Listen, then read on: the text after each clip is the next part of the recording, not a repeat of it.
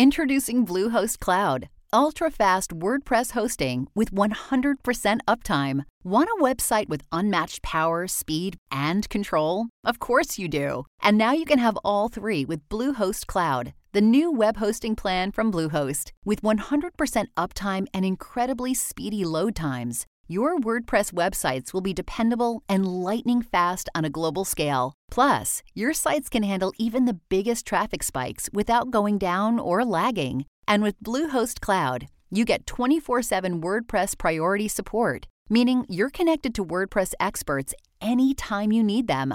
Not to mention, you automatically get daily backups and world class security. So, what are you waiting for? Get Bluehost Cloud today by visiting Bluehost.com. That's Bluehost.com. Hello, honey, and welcome to Honey Dew Me podcast. I'm Cass. And I'm Emma, and we're just two gals looking for a good lay. Aren't we all? but when it comes to sex, we're just as lost as you and have no idea what we're doing. Luckily, we will stop at nothing to get the answers we need. Cue our expert guests. We're ready to overshare and ask all the embarrassing questions so you don't have to. By the end of every episode, you will be dripping in actionable steps and ready to take on the damn world. Or at least take it from behind. So tell us, honey, how do you do you?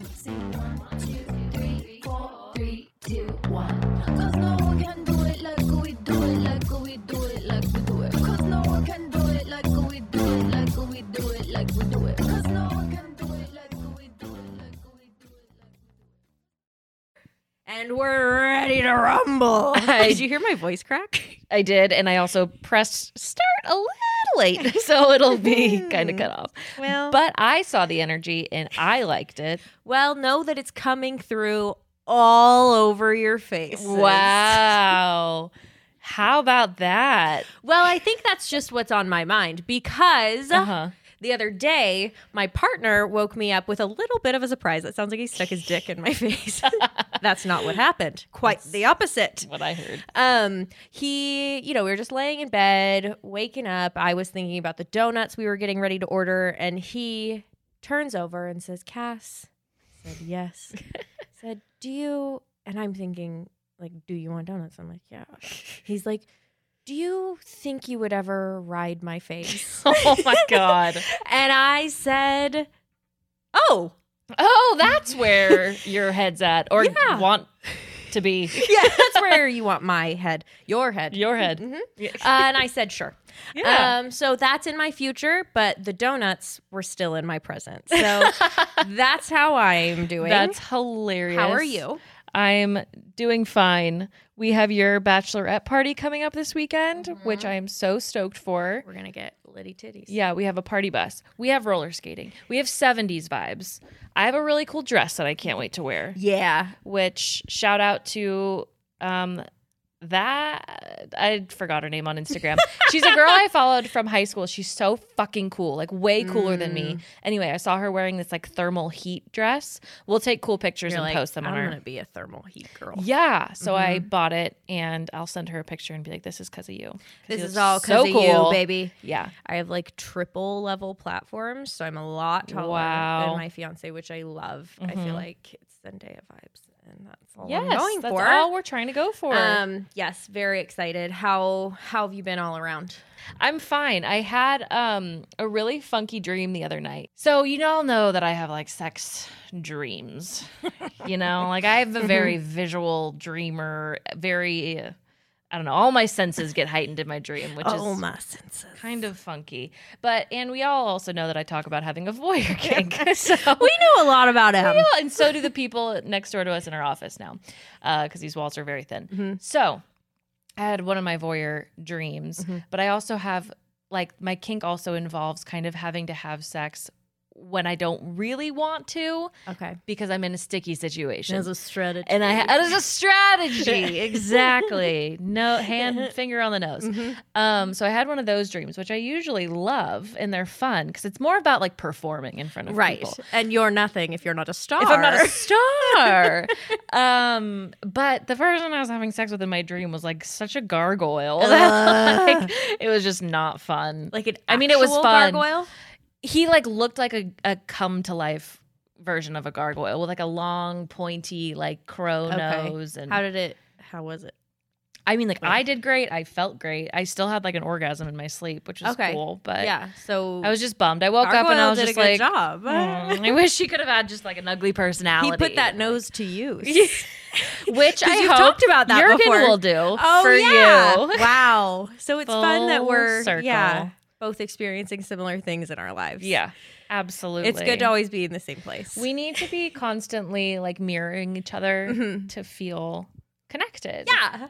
Absolutely. That's what our friendship is based on. Yeah. That and the tiny baby furniture we accidentally bought Oh for my god, our office. this is the silliest thing. I'm like, I'm just livid, yeah, we bought the cutest pink furniture, and, it was made for children. Uh-huh, it's for like a playhouse, I a very expensive playhouse. Looks like if I sat down on it, I would take it down. take it down. Take it down.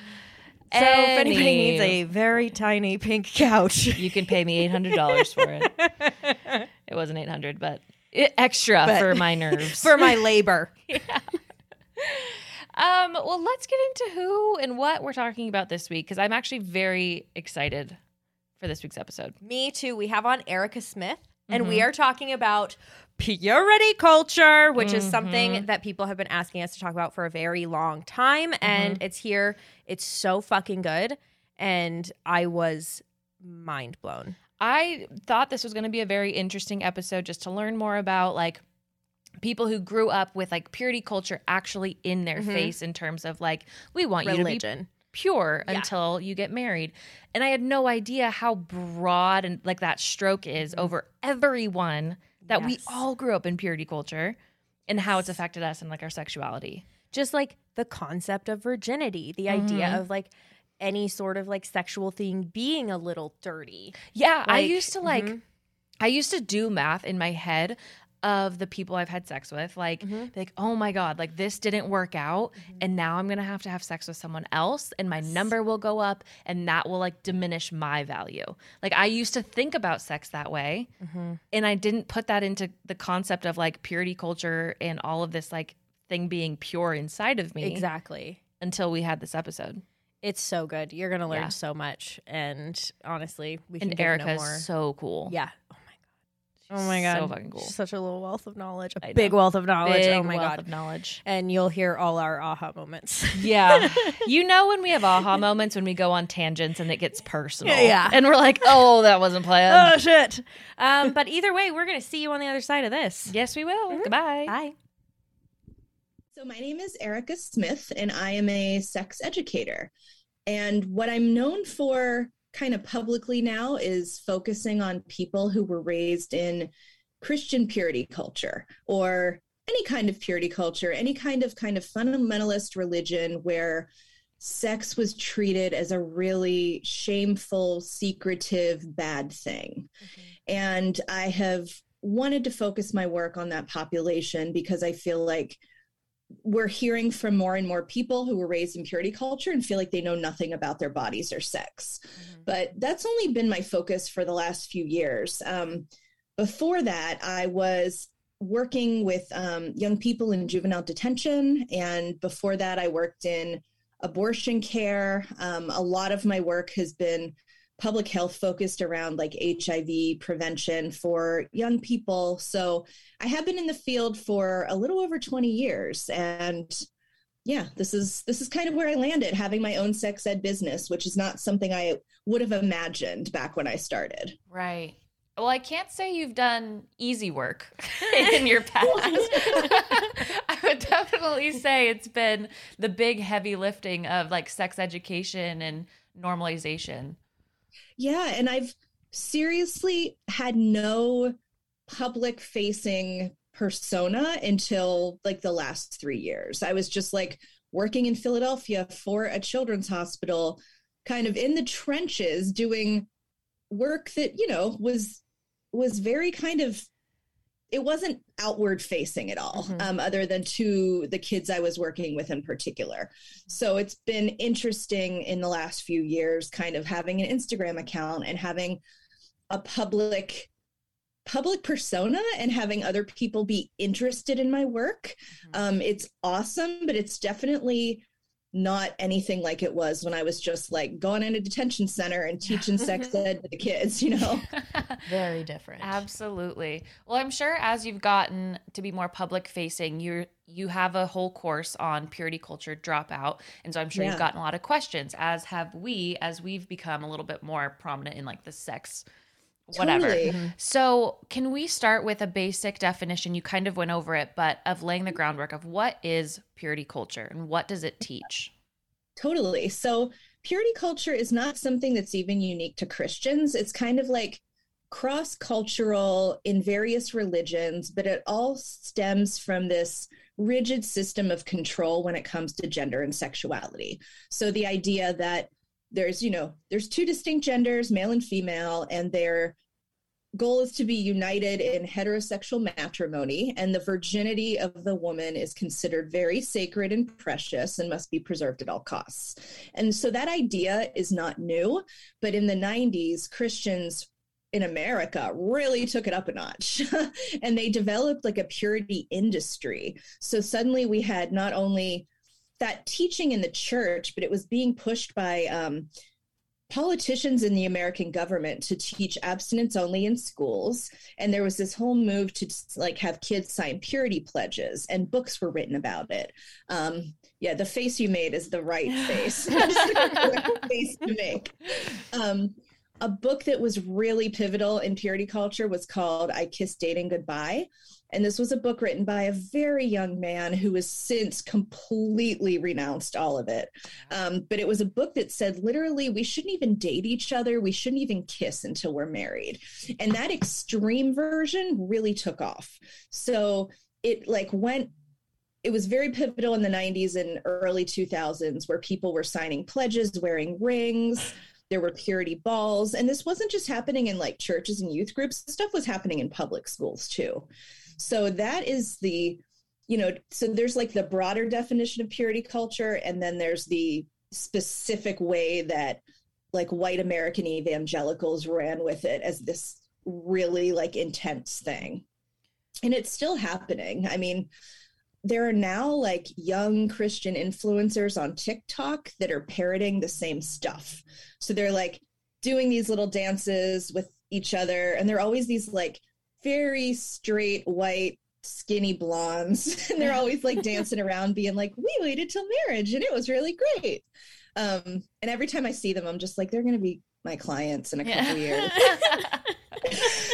I'll see you soon, I'll honey. see you soon. right. Because with the idea of purity culture is that you stay quote unquote pure until marriage which is always more important for the woman. Mm-hmm. And then the second you sign the papers and take the vows and exchange the rings and you're just like yeah we're ready to fuck. Mm-hmm. And that's not a switch that you can flip easily.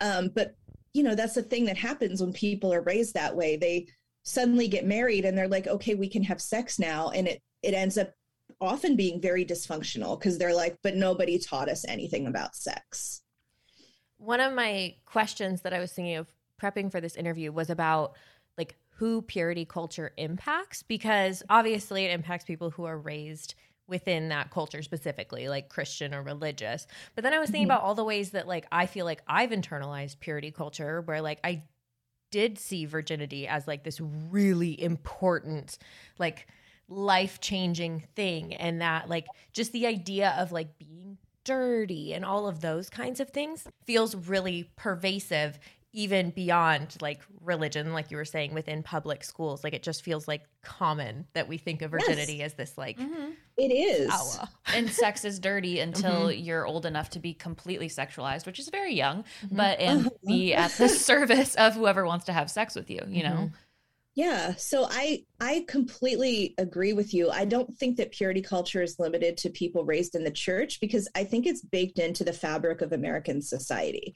Like this country was founded founded, you know, colonized Mhm. by Puritans with puritanical beliefs and those sexual values have been really pervasive in our society. And so some of the the main tenets of purity culture, you don't have to have been raised in a church or going to youth group to get them like slut shaming is purity culture, rape culture is purity culture, blaming women for being um, sexually tempting is purity culture.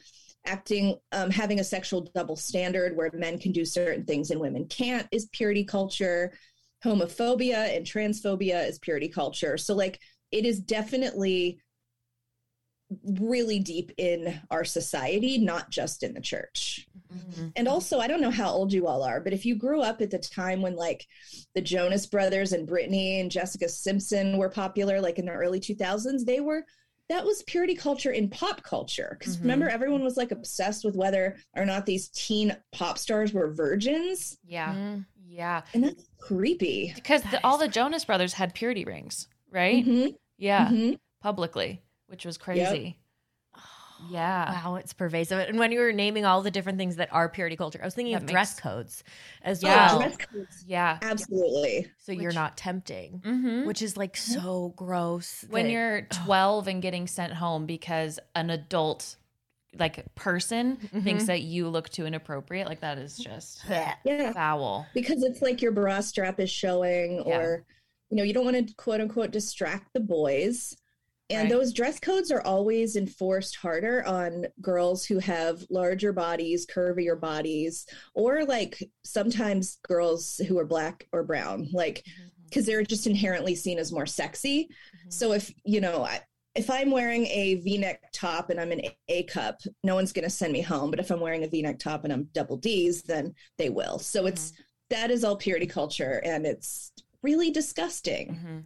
Mhm. is there a difference at all between toxic purity culture which we're talking about and like the decision to wait until marriage like is there a healthy way to decide i'm waiting until marriage or is that all rooted in kind of this like shame belief That's such a good question. Um, and that's actually when I work with people, one of the things that we usually try to parse out for them is what their values actually are and what's driving them. Mhm. So if I get a client who's like, I renounce all this stuff I learned in church, but I do think that the act of like sexual intercourse is something that I want to be special for me and that I want to really be connected to or in a committed relationship for. I think that can be an awesome, healthy decision.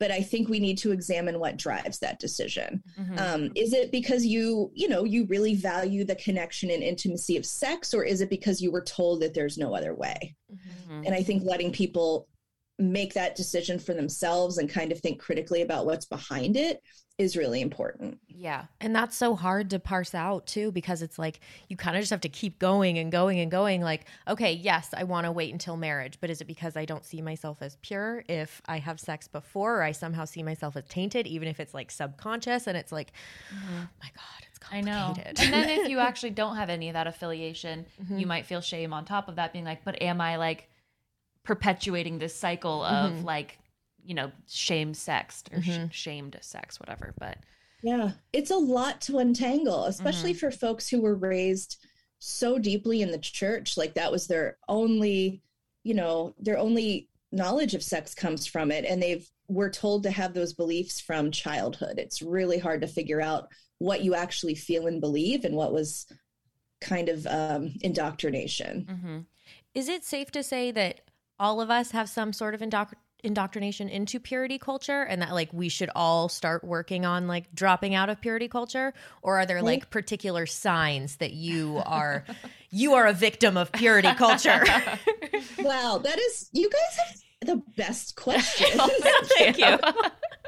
They're so good. Um, truly, I think that if you, and I can only speak for people born and raised, or at least raised in the United States, because that's my experience. But if you were raised in the United States, absolutely. Um, you have been receiving purity culture messaging from your earliest your earliest life. I mean, the United States is known for having very sex negative and restrictive ideas about sex and regressive ideas about sex. For example, compared to several European countries that have been studied, like Germany, France, and the Netherlands, they have such lower rates of things like unwanted um, pregnancy or sexually transmitted infections.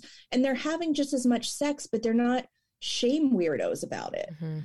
So, like, yes, we have all been affected in this country by purity culture. Even folks, I sometimes get people that were like, I wasn't raised in the church and my parents were kind of hippies, but I still picked up sexual shame from my peers or from the media I was consuming or because a friend took me to youth group a couple times. Like, I went to- down that cycle. that was, I did that for a few months in high school. That was rough. there's lots of you know when you're a kid and you want to find your peer group and want to find belonging sometimes you you go to these groups or end up in these communities with your friends and i've seen people who were like oh my parents probably had no idea what they were even telling me um, but you know in my house we weren't ashamed of sex but then i learned all this stuff from from the rest of the world so yeah the way that i would think about if you've been affected by purity culture is thinking about where you received messages about sex and what those messages were and probably uh, some of them are going to be mainstream purity culture messages It's crazy. Yeah, when I went to youth group, um, definitely like a whole bunch of like relationship shame. Like my friend was dating someone who didn't go to youth group and he was like really prominent in his church. And they're like, if you want to keep like growing at this church, you have to break up with your girlfriend. Like you can't be with her and still be here at the church. Oh my god. And he didn't, It's and he so married much her. So yeah yeah. and honestly um if like even if your parents are making an effort to teach you sex ed at home it you're still going to get the the crap messaging from other places Oh, like yeah. The religious right gained so much political power in this country in like the late 70s and 80s and that started to affect what was being taught in schools. And i'm sure you're familiar with all the shit that's happening now about like um, allowing people to teach about gender identity in schools or about systemic racism in schools. All of that is driven by the political power of the religious right. And they also for years have been um, pushing the abstinence only curriculum and funding, which means that in many public schools, we have absolute shit sex education. Mm-hmm. And that is also purity culture. So if your school was like, yeah, we had a little bit, or it was mostly based on teaching us how to avoid the bad outcomes, all of that is purity culture being filtered into the mainstream. That is just, and it's, that's so obvious when you put it that way, where it's like what you're taught is what to be afraid of, and it's like because if you follow that ladder all the way up, like you're you're at this like toxic purity culture, mm-hmm. Yeah. which is that's insane. I mean, I know people that have had to sign purity pledges that went to public schools. Like it was, yeah, it was like, yeah, Feels like it should be That's- illegal. that's definitely something that cycled around. I I remember seeing that maybe my freshman year of high school. Something about like if you're considering sex, like promise to yourself that you'll like maybe not abstain, but you'll be you'll think about it and you'll make sure it's like all it's like, oh my God. Gross. Who the fuck are you? Yeah. Like tell me anything You're about like 50 sex. year old principal. Yeah, which is just foul. Ugh. Yeah, and then another thing that's happening currently is that um, I'm sure you're all familiar with like a pregnancy crisis center and how there are places that like pretend to give abortion care but really lure you in to give you like God messaging. Sometimes schools contract with those places to come in and teach sex ed. Oh my God. Public schools. So, like, public schools are inviting in private religious organizations that are deeply sex negative to teach the sex ed unit. That's just that's so sad.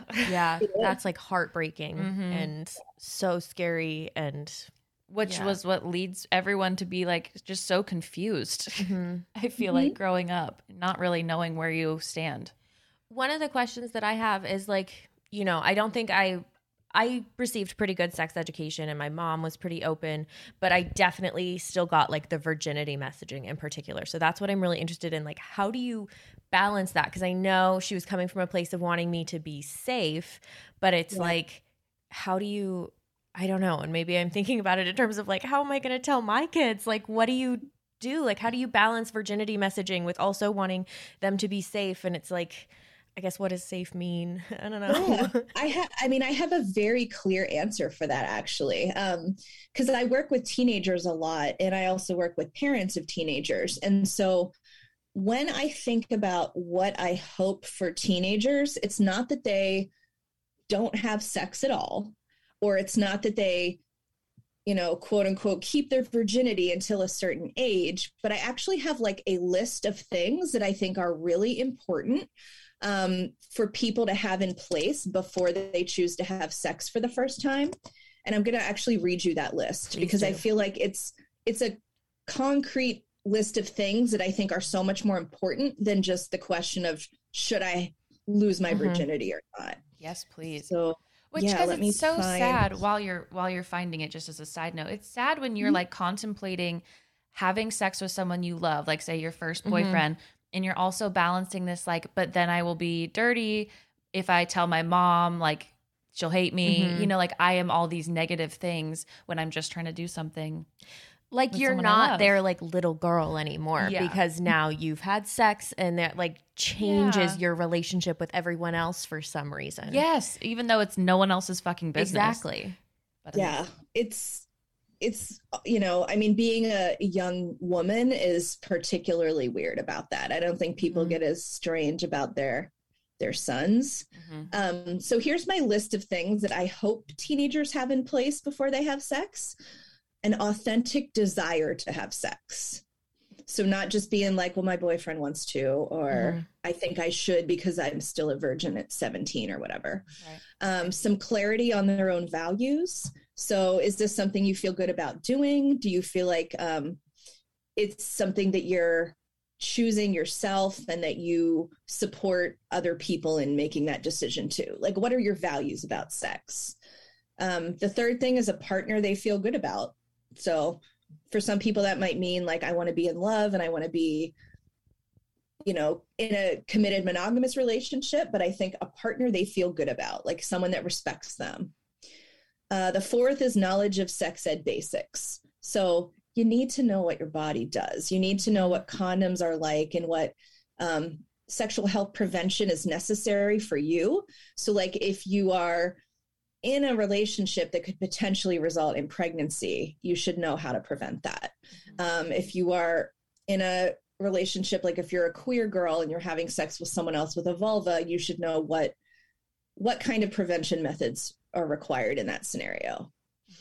Um, communication skills, like if you have to be able to talk, you have to be able to express yourself and your boundaries knowledge on how to give and get consent. So, knowing that it's your right to say no or stop at any time, and also being able to accept that from a partner. And resources for sexual health care. So, you Mhm. know that if you need something, you could go to Planned Parenthood, or you could go to your mom, or you could go to the free clinic, or even your friend's mom, or something like that. So, those are the things that I think are important, not just don't have sex. Mother's Day is around the corner, and whether you're celebrating your mama, grandma, guardian, or yourself, celebrate with the mother of all self care routines by trying out Osea's Mega Moisture Duo. This duo delivers a one two punch in luxurious body care moisturizers with their Undaria Algae Body Oil and Undaria Collagen Body Lotion, both featuring Osea's signature all natural citrusy scent. I use both the body lotion and the Undaria algae body oil once I get out of the shower, and I use it literally everywhere. This duo is my go to for feeling glowy and hydrated for literal days, and the Osea signature scent is one of my faves because it's not overwhelming, um, but it's like a delicious and fresh smell that just lasts. Since 1996, Osea has been making seaweed infused skincare that is vegan, cruelty free, and climate neutral certified, so you never have to choose between your values and your best skin. Treat mom to the everyday spa experience she deserves with clean, vegan skin and body care from Osea. Get 10% off your first order site wide with code DEWME at OseaMalibu.com. You'll get free samples with every order and free shipping on orders over $60. Head to OSEAMalibu.com and use code DEWME for 10% off. Those are amazing and like hold true throughout your entire I was your just gonna say that. I think that's relevant to every age, especially as you're like, you know, in relation to this episode, if you're parsing out like, am I not wanting to have sex with this person because I feel guilty if I do have sex, that it's a bad thing, or like, you know, if you're just trying to decide, like, is this what I want to do, which I think is important to really be conscious about what you're doing. Mm-hmm. Those are great Right. questions to ask yourself because those are all the things that make for good sex. Yeah. And we all They want are. good sex. yes and like uh. having that cornerstone of like consent which obviously on like the basics people be like oh i know what consent is. But knowing that like oh if i'm in the middle of sex i can say i'm done mm-hmm. and i have to mm-hmm. accept that from a partner as well like that's still stuff that people don't mm-hmm. know and teach and talk about in your 20s and it's like It's so those true. it's so important and it's such a huge topic but also it's not that hard to understand Right, because it's like, okay, if you try a position mid like a different position and then it doesn't feel as good as you thought it was going to be, you're allowed to say no. But I mm-hmm. feel like a lot of people feel stuck, like, well, I already said yes. And Right. It's like that's all consent too. right it is. And it's advocating for what you want.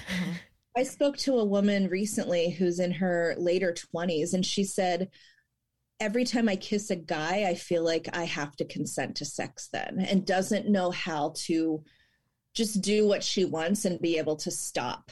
Um, and I don't think she's alone in that. It's like if I kiss a guy, he's going to assume that we're going to have sex. And so you're right that consent is an issue that is never, it's never irrelevant. It's relevant for all of us, no matter how old we are. Mm-hmm. Yeah, that's so true. Um, I kind of want to jump back. I don't know if I want to talk about more about like your identity within purity culture or coming out of purity culture and finding who you are. What do you think? I think I would love to get a little bit more into the identity piece and some Okay. of the ways that like maybe we do see it show up in Mhm. our daily lives if we are Within it. yeah within it. Okay. Is that what you're thinking? yeah. Okay. So maybe we can touch on like your own sexual identity and like masturbation and like finding Mhm. yourself as a sexual person or not if you are within purity culture what that looks like. Oh, it is so different for everybody. Um, I have worked with people who, so you probably are aware that like children discover their bodies and they touch their bodies and their genitals, and it's a natural, normal thing because once we realize it feels good to touch, we're like, oh, I can do this. Um, but so some people I've worked with had that experience as small children, but then we're told in adolescence it's so bad to touch yourself, God will hate you, or God will watch, or you will go to hell. And then they're like, oh my God, that that nice thing that I was doing by myself in bed is a sin. And then it really messes their mind up. Um, and then they get this like shame complex, which is what they're supposed to get. Um, that's the point. And then they they get weird about it. Um, I've worked with other people who were adult women in their early 20s who did not know that women could masturbate. They thought that it was purely something that men did. Um, some women I've worked with did not even know what a clitoris was until they were in their early 20s. And I keep mentioning women because they are the majority of people that I that I work with.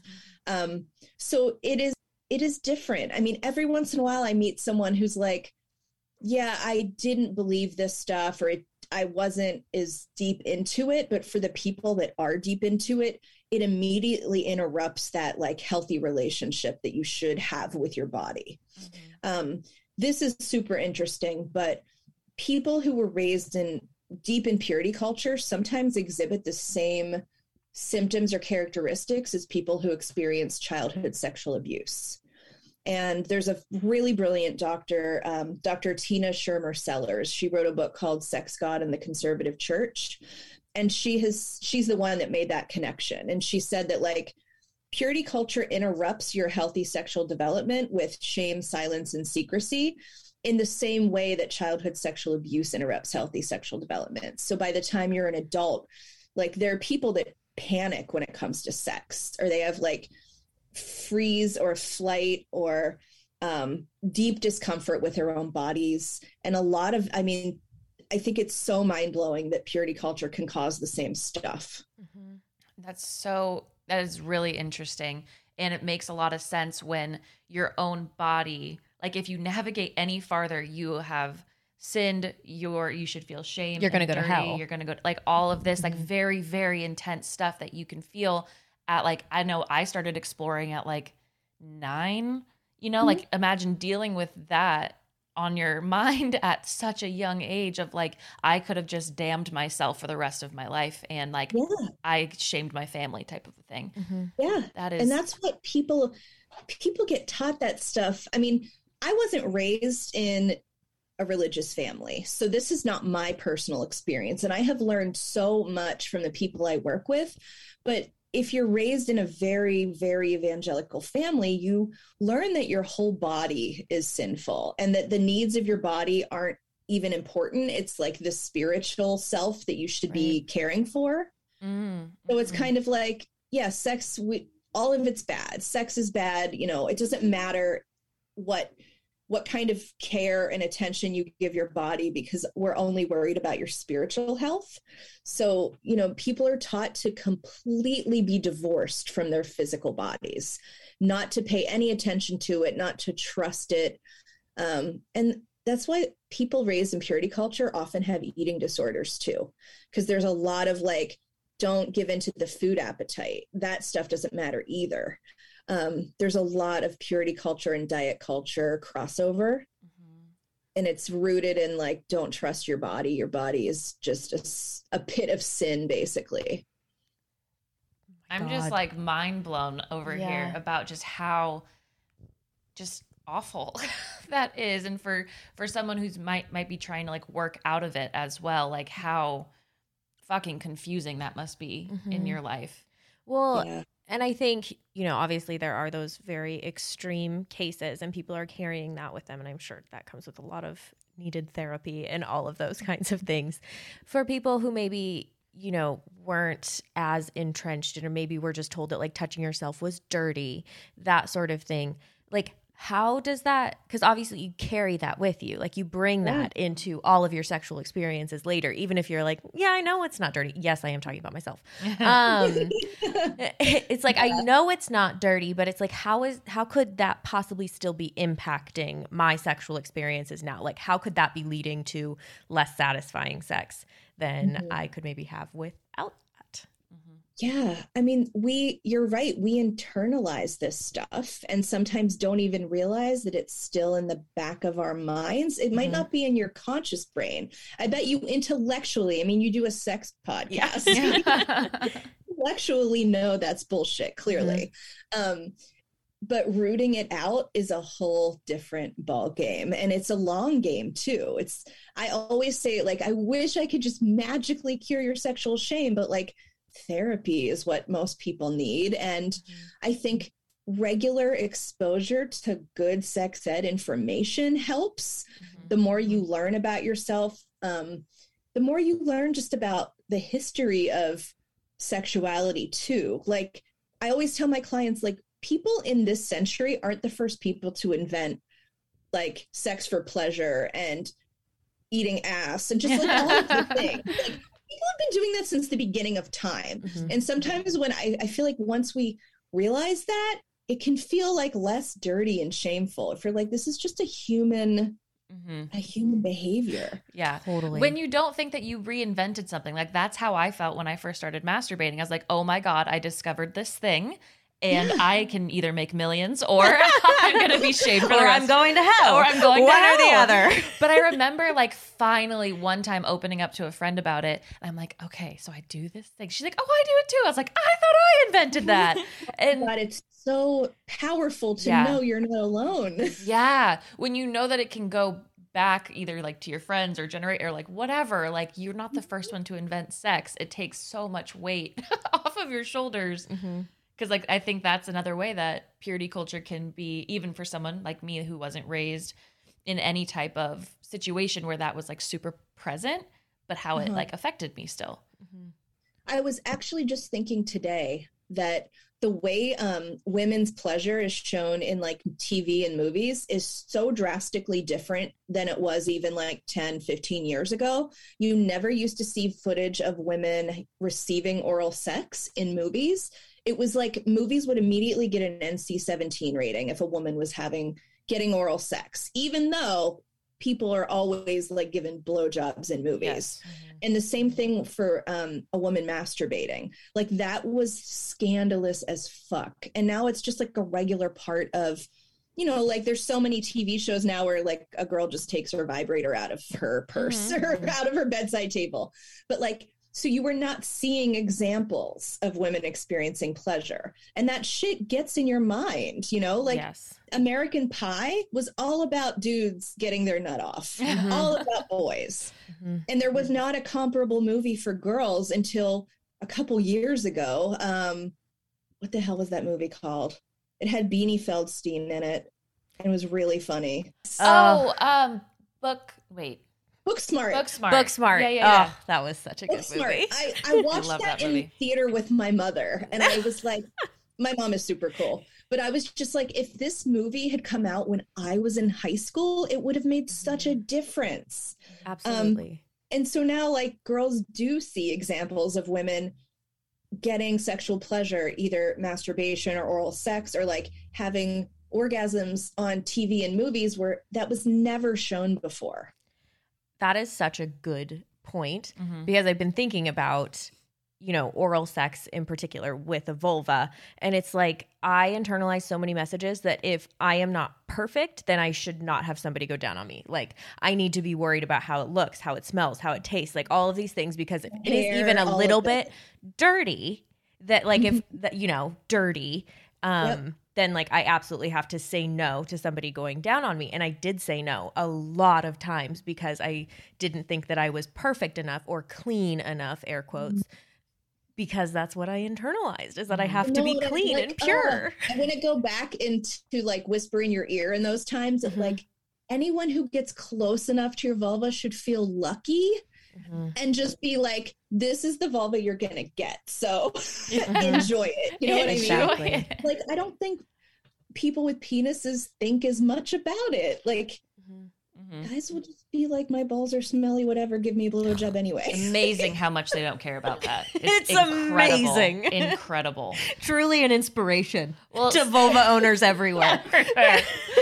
Since we're kind of on the topic of penises, um, so what is purity culture teaching like cis het men? What is my what are they hearing about themselves and women um, Mhm. in purity culture? it's it is also bad news for cis het men. No surprise there. Um, I do believe from observation and research that women and queer people bear the brunt of the harm of purity culture. But um, so what?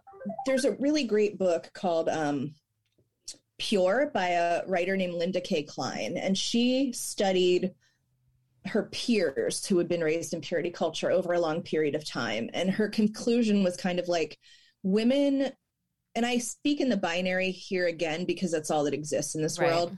But women learn that their bodies are terrible and dirty and dangerous, and men learn that their minds are terrible and dirty and dangerous. So they are taught to like police every sexual thought and feeling. They are taught that to feel attraction is dangerous. Um, boys are basically told that if they indulge in any kind of sexual thought or feeling, that they will lose all control. And that it, I've heard the quote, like it's like a train going off the tracks. Um, like they're teaching boys that like you are a harm to other people and yourself. And there are sometimes in like the more extreme versions these accountability groups where boys are supposed to meet. And i have so many weird thoughts and feelings and theories about this but they're supposed to meet with their like male church leader or youth group leader and report all of the things oh, that they thought about or that they saw that week that were hot. So you would go back to your youth group leader and be like, the girl in study hall had really nice breasts and it made me and like you have to tell on like there's an Tell accountability. it's called an Uh-huh. accountability process. Um and so i have worked with cis het men in their 30s who were like i'm so afraid to find a woman attractive. I have so much trouble just letting myself find a girl attractive. And i'm always like it's not predatory to Mhm. find someone Mm. attractive it's not creepy to want to have sex but like they've really been taught this Mhm. um so that's one way that it shows up a lot and Yeah. another is um sometimes you know guys really buy into the thought that they deserve a pure perfect wife um, a pure, perfect wife that keeps her body healthy and attractive for him, because that's what that's the line that they get. So Right. sometimes women are like, yeah, guys raised in purity culture are like pretty fucked up too. What a can of worms with that. like a really good system to make predators. Mhm. And if you don't become a predator, you just hate yourself. Yeah, I mean, Yeah. like what a mental like cage for people for men who grow up in you know in that culture. It's like that is so that's so sad that not only are physically we're in a cage and then mentally they're in a cage and they hate themselves and we all just hate ourselves and we're horny and we can't do anything about it. And then they can control us. yeah. But I know some guys that um I'm like I usually have a hair tie around my wrists, but I don't right now. Mm. Um I know some guys who were told to always have like a really tight rubber band around their wrist and anytime they had a sex sexy thought to ping themselves. It's literal self-flagellation. Like harm yourself if you feel a absolutely fucking natural human urge. Yep. I don't know if that is something that was like taught in churches at all, but the same friend that took me to youth group, he had a rubber band around his wrist that he would do. It wasn't, he mm. didn't tell me explicitly it was for like sexual thoughts, but he would say it was for other stuff. He's like, staring at you, snapping it. flattered. Riddle me flattered. Um, but I'm gonna watch for that now. but he he like taught he said that about like other stuff so i could only imagine if he's dealing with that thing with his girlfriend where they're telling him to break up with them, like might be a thing he learned in youth group Totally. fuck how does that sorry did you have a question I was just gonna go. How do we drop out? Yeah. how do we quit? yeah how do we Purity quit culture. I'm done. it's scary I mean, hole The two of you are clearly pushing back against it already because you talk about sex in such a positive public way. Um, the more kind of voices and creators out there who do that, I think that is pushing back on purity culture. Um, for people who were raised deep in it and are struggling, one of the first things that I think is important is to truly figure out what your own values are and let yourself choose them. Um, I'm working with a woman now who, you know, when we had a conversation the other day, and I was like, So, how do you feel about, you know, whether or not you want to wait until till you're in a committed relationship to have sex? She was like, It's so wild to me that I get to choose that there's not just one edict that came down from above that she has to follow. Mm-hmm. So I think that making making time to think critically about your own values. Like the church taught me this, but what do I actually believe? Like, like do I believe that sex is only good if I'm married? Do I believe it's only good if I'm in an emotionally intimate relationship? What are my thoughts on casual sex? And then, you know, figure out also what's right for you might not be what you think everyone else should be entitled to do. So, like, I think anyone should be able to make any sexual choice they want as long as it's with consenting adults. But it doesn't mean that I want to make all those same choices. Mhm. Um, so, I think that part is important. Getting accurate sex ed about all of the topics that you didn't get it about that are relevant to you. Um, you know, when I work with people, we really the work I do with them and the sex ed I give them is individualized to their situation. So if they're like, you know, I'm I'm a young queer I'm a young queer person and I am curious about like finding queer community and what it's like to actually have sex with other girls. Um, we focus on that. If it's someone that's like, I don't even know how my menstrual cycle works, or help me buy a first vibrator, like we work on that. So giving yourself permission to experience pleasure, giving yourself permission to seek information, it all starts with that. And then is a process. Um, and I'm not a therapist, I'm a sex educator. So I always tell them, like, my work is very complementary to therapy. But, you know, if you have purity culture trauma, trauma therapy with someone that understands religious trauma is going to be important too. Mhm. And there's a growing amount of voices against purity culture, a growing amount of voices in the deconstruction community. Like I've ended up in those circles because of my work, and it's all very new to me. Because again, like I was not raised evangelical, but now like half or no, like almost all of my like Instagram and Twitter feed are ex evangelicals. So I like have learned so much about their deconstruction process. And mm. You can really get plugged into those communities on social media. And I think that's a big help too. I was looking up questions that I wanted to bring for this interview and I was telling Cass that I like went on TikTok and I'm like purity culture and like what are they saying people who are experiencing it experiencing it or coming out of it what is that? It's like yeah these communities are becoming more and more mm-hmm. public but that's I don't know which is great. Yeah, if you, you know, you're interested in dropping out of purity culture, even if it's not, you know, something you are super entrenched in, what if like your your community, like your family and your friends are not supportive of that and still don't like, you know, I think you can be in a pretty typical friend group and if you start having sex with a bunch of people and somebody's like, God, that's kind of slutty. Like, Yeah. like what do you do? With, I look at you like you've told me I'm slutty before. That's not how our You've friend had sex with the same person yeah, I am engaged entire time. Um, yeah, but like you know, just simple comments like that, and feeling shame around trying out a lot of different things. Like, how do you work through that? It's so hard. I mean, sometimes when people make the choice to leave or to question their religious beliefs, they do lose communities and lose friend groups and lose social supports. And I've seen that time and time again where they're like, you know what was a big dividing point for a lot of people was the 2016 election.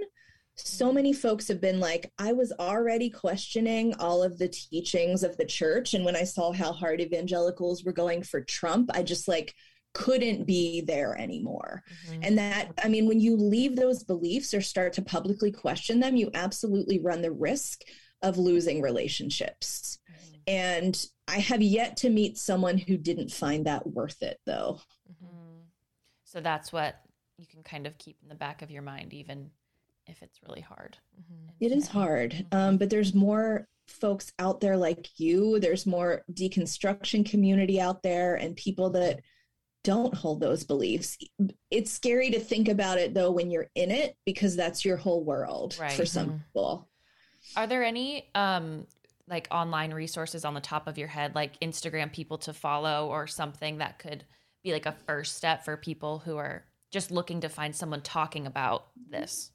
Yeah. Um, so there's a really popular account that you might have come across that actually talk purity to me. And it's run by a woman named Blair, who was actually one of my purity dropout clients. She's very public about that, so I'm not like telling her business. Um, but Blair was raised in purity culture, and she is now like a social media superstar talking about it. And she's so fucking funny. Um, she's like a comedian, and I love her content. And another one, um, there's so many good meme accounts about like deconstructing. Another one is Deconstruction Girl. She's hilarious. Those are two off the top of my head. Um, Fundie Fridays. There's a YouTube channel and a Instagram account. F U N D I E Fridays. Um, Religious Trauma Institute. Dr. Laura E. Anderson.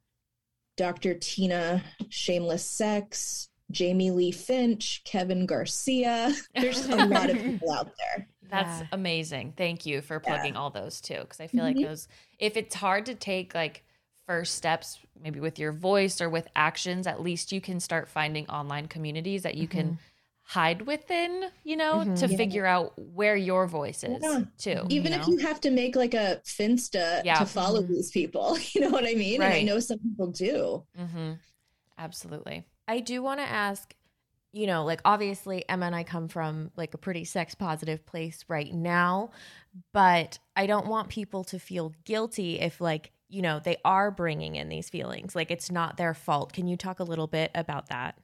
Yes, I love talking about this. Um, I always tell people like, you were affected by these systems in the exact way that they were supposed to work. If you were deeply affected by purity culture, it's not because you are weak, it's not because you're some kind of prude, and it's not because you're like, I don't know, some kind of like sex negative bad person. You, the systems are shitty. You're not shitty. The systems of like patriarchy, white supremacy, capitalism, all that shit combines to create purity culture. Purity culture upholds all that.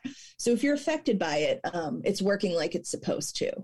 And in order to heal from purity culture, you also don't have to go all the way to the other end of the spectrum and like start going to anonymous sex parties and, you know, doing all kinds of wild shit. If you land there by choice, that is awesome. But if you also were just like, yeah, I'm fine staying married to my like cis straight husband and having a monogamous marriage and sometimes like getting to have an orgasm, like that's mm-hmm. also great.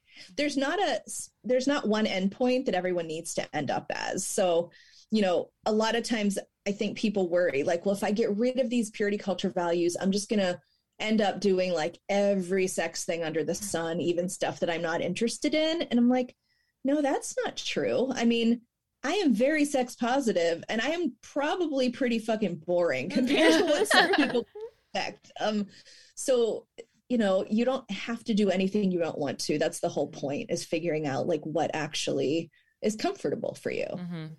Wonderful. Thank you for bringing that up too, because all of my reactions were in disgust of what's being taught, Oh, totally. Yes. not to who and what it affects. Well, I was think coming at it from a place of like I've definitely called people sluts before, and I've definitely been like, oh my god, like she's sleeping with so many people, Mhm. like in high school.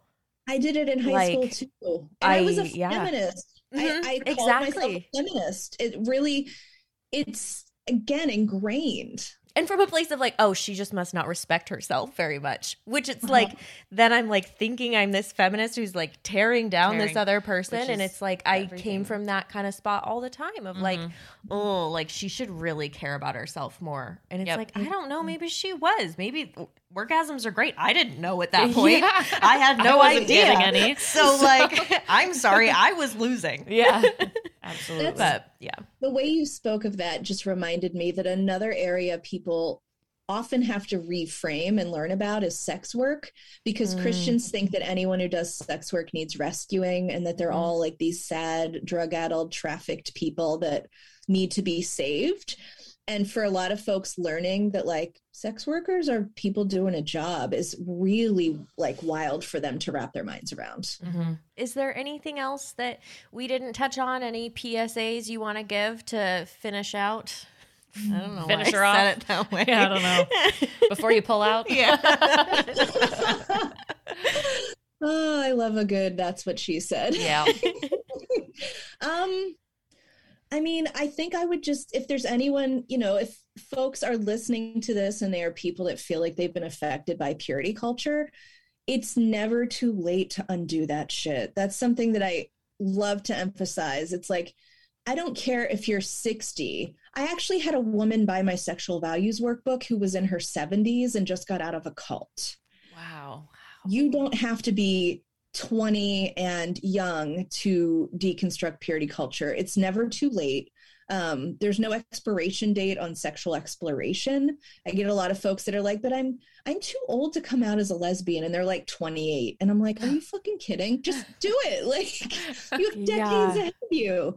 So Oh like you're never too late to come out. You're never too late to undo sexual shame. Like, and you will have a sexual relationship with yourself for your entire life. Mhm. So treat it well and cultivate it and care for it. And it, you know, it's never ever too late to do that.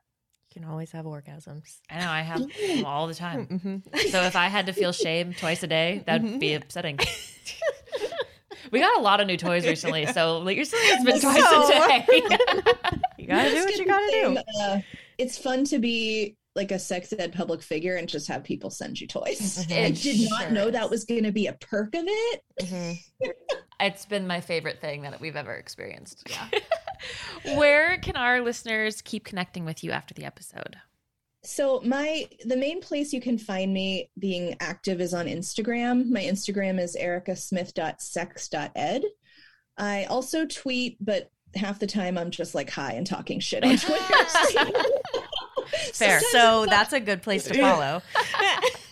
It's a good time to ask your Q and A if Yeah. you want. right. Sometimes I tweet about purity culture, but sometimes I'm just like hi and watching TV and like, hey guys, blah, blah, blah. I Um, love it.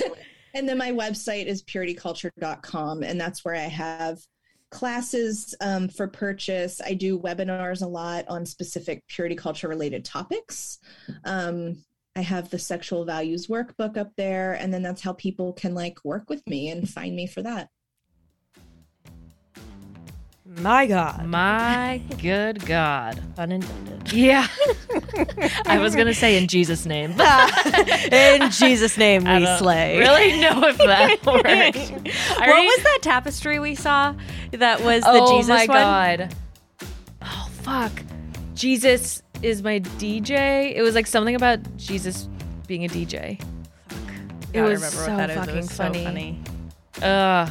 We want it. We're buying tapestries. Tapestries. Emma says tapestry sometimes, We, or like, go back and tapestry. forth. I say tapestry now because you said it, and I just like. Is the it tapestry? I'm ninety percent sure it's tapestry, but Tap. Tapestry.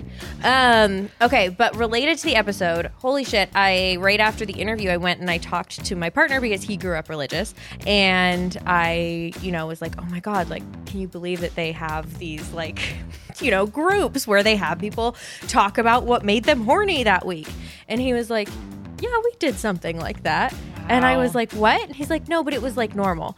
And I'm like, um, I don't think it's ever normal. And so we got into it a little bit.